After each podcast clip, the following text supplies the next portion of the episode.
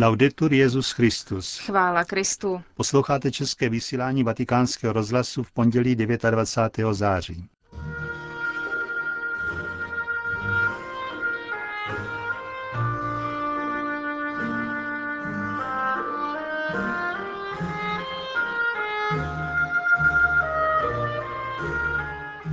Benedikt XVI. se z Castel Gandolfa vrací do Říma. Včera byl blahoslaven otec Michal Sopočko, spovědník sestry Faustiny Kovalské.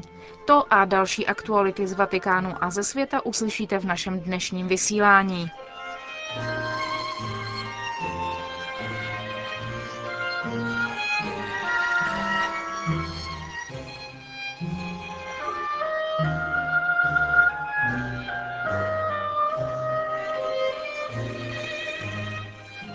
Zprávy vatikánského rozhlasu. Vatikán.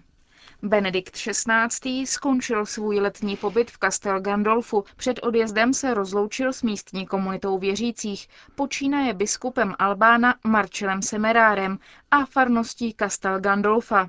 Za pohostinství poděkoval také starostovi Castel Gandolfa a místní správě i asistenci organizované vatikánským gobernatorátem, včetně policistů a švýcarské gardy. V projevu na rozloučenou zmínil dnešní liturgický svátek archandělů Michaela, Gabriela a Rafaela.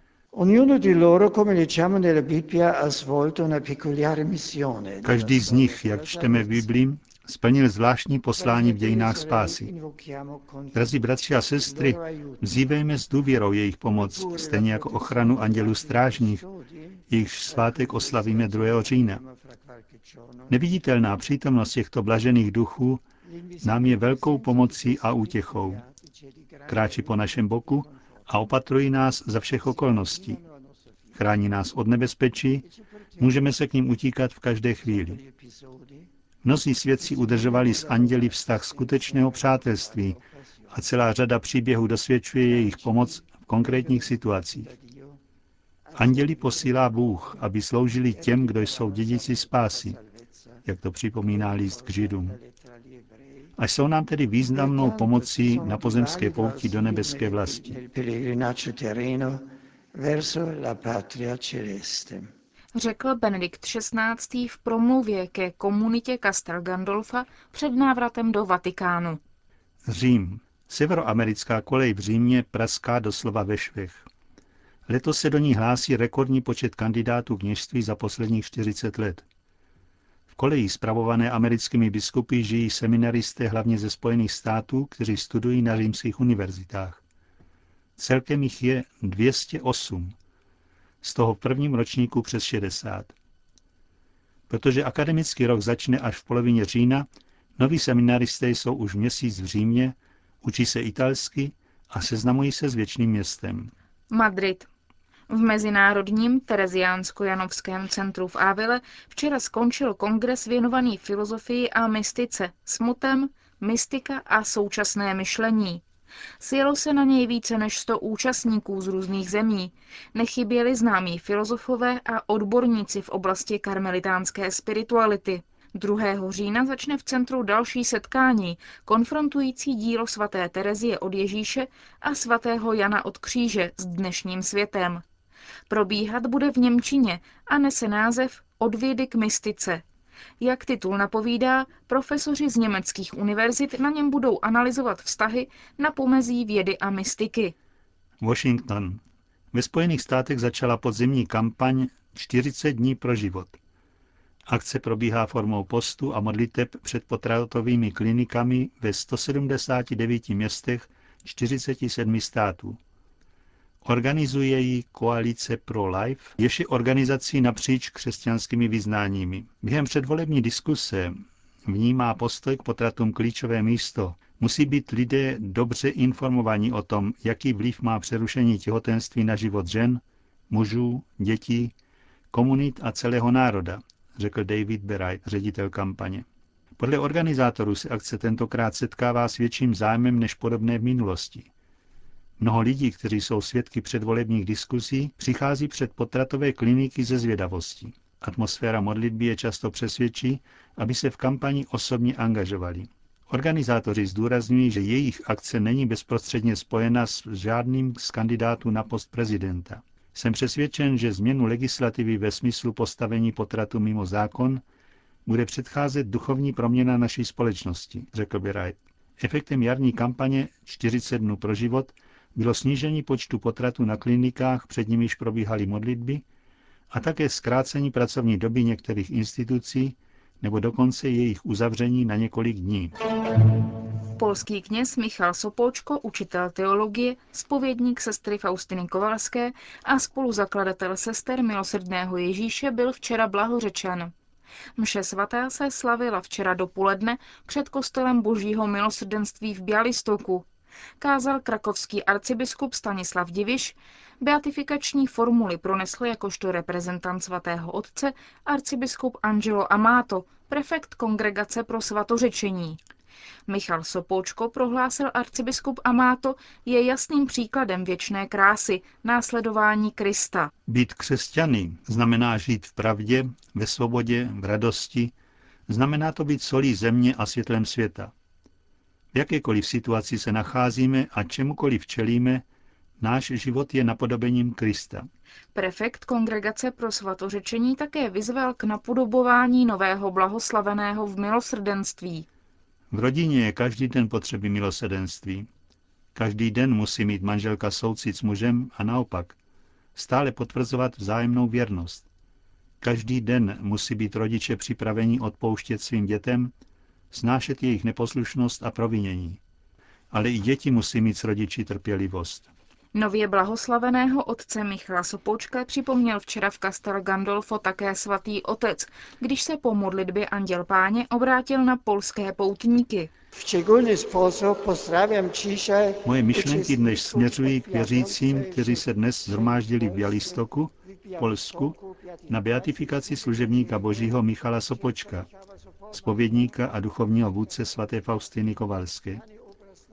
Na jeho podněci světice začala vést svůj známý deník, němž popisuje své mystické zážitky a zjevení milosedného Ježíše. Také byl namalován obraz s nápisem Ježíši důvěřují ti. Tento služebník boží byl známý jako horlivý kněz, vychovatel a šiřitel úcty k božímu milosedenství. Přidávám se k radosti diecezi Bialostok a Vilnius a všech těch, kterým je drahé poselství milosedného Ježíše. V otcově domě se z této beatifikace raduje můj milovaný předchůdce, boží služebník Jan Pavel II.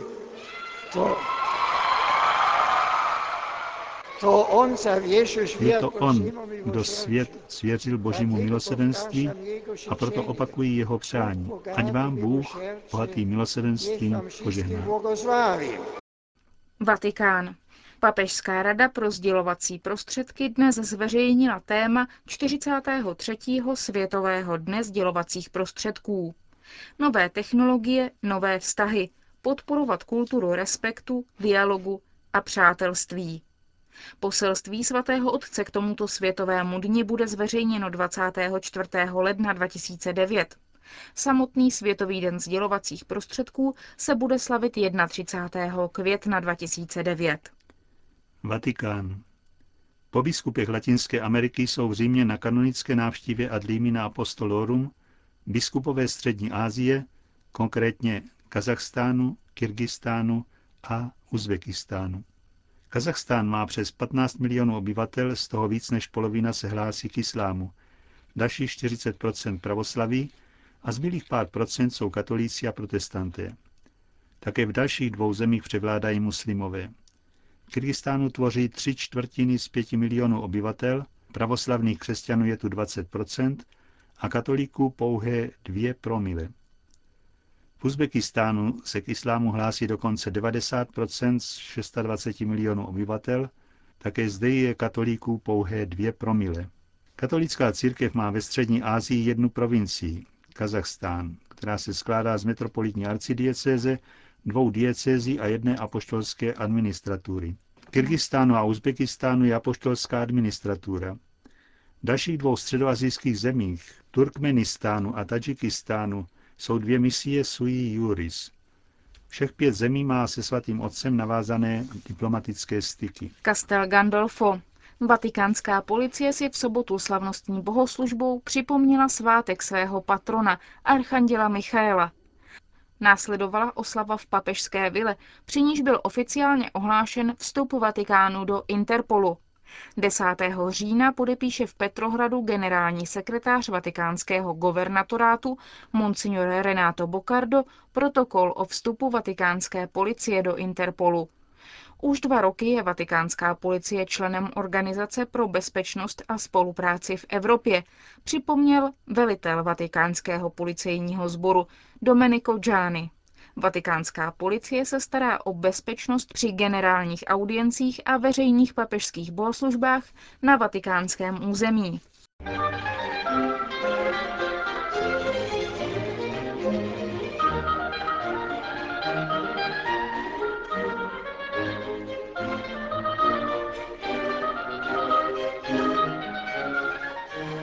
Zítra uplyne rok od nástupu Giovanni Maria Viana do funkce ředitele Osservatore Romano.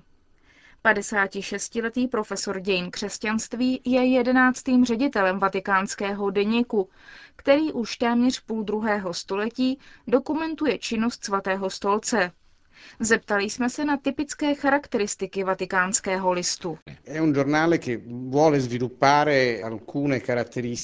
Je to deník, který rozvíjí charakteristiky, jež byly typické už pro jeho historii, velmi dlouhou historii, 147 let, podle indikací papeže a státního sekretáře kardinála Tarcisio Bertoneho, tedy širší mezinárodní záběr ze všech hledisek, to je informace obecného typu, kulturní a náboženské informace.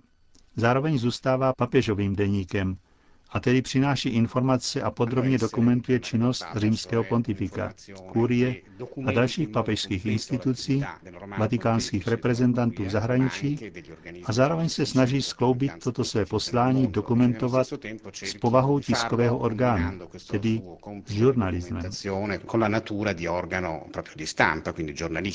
S jakými kritikami a naopak s jakými pochvalami jste se setkal? Kritiky nám zpočátku zpočátku vytýkali, že zmizely italské a římské informace.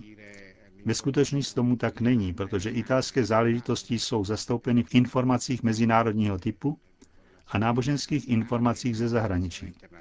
Stejně tak je značný prostor věnován Římu, jakožto papežské diecezi. A nejvýznamnější pochvala? Obecně se líbí nová, odlehčenější úprava. Deník se snadněji čte, je jednodušší, má pouhých 8 stran.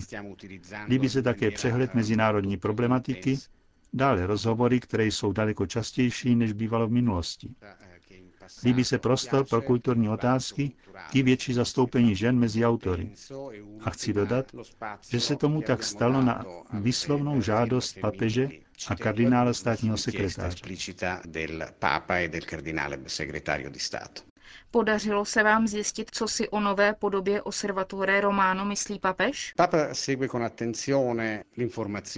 Benedikt XVI. pozorně sleduje zprávy a pozorně sleduje také svůj deník. My jsme na začátku zjednodušili grafickou úpravu a ubrali množství fotografií, řekl nám otevřeně, že by stálo za to zachovat nějakou tu fotografii navíc. To nás vedlo k tomu, abychom pracovali s obrazem s větší pozorností. Nejen s fotografiemi, ale také s reprodukcemi uměleckých děl, tak, aby byly informativní a nejen ilustrativní.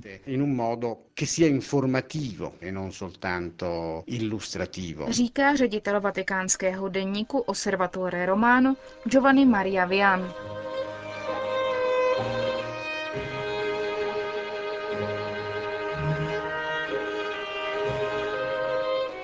Končíme české vysílání vatikánského rozhlasu. Chvála Kristu. Laudetur Jezus Christus.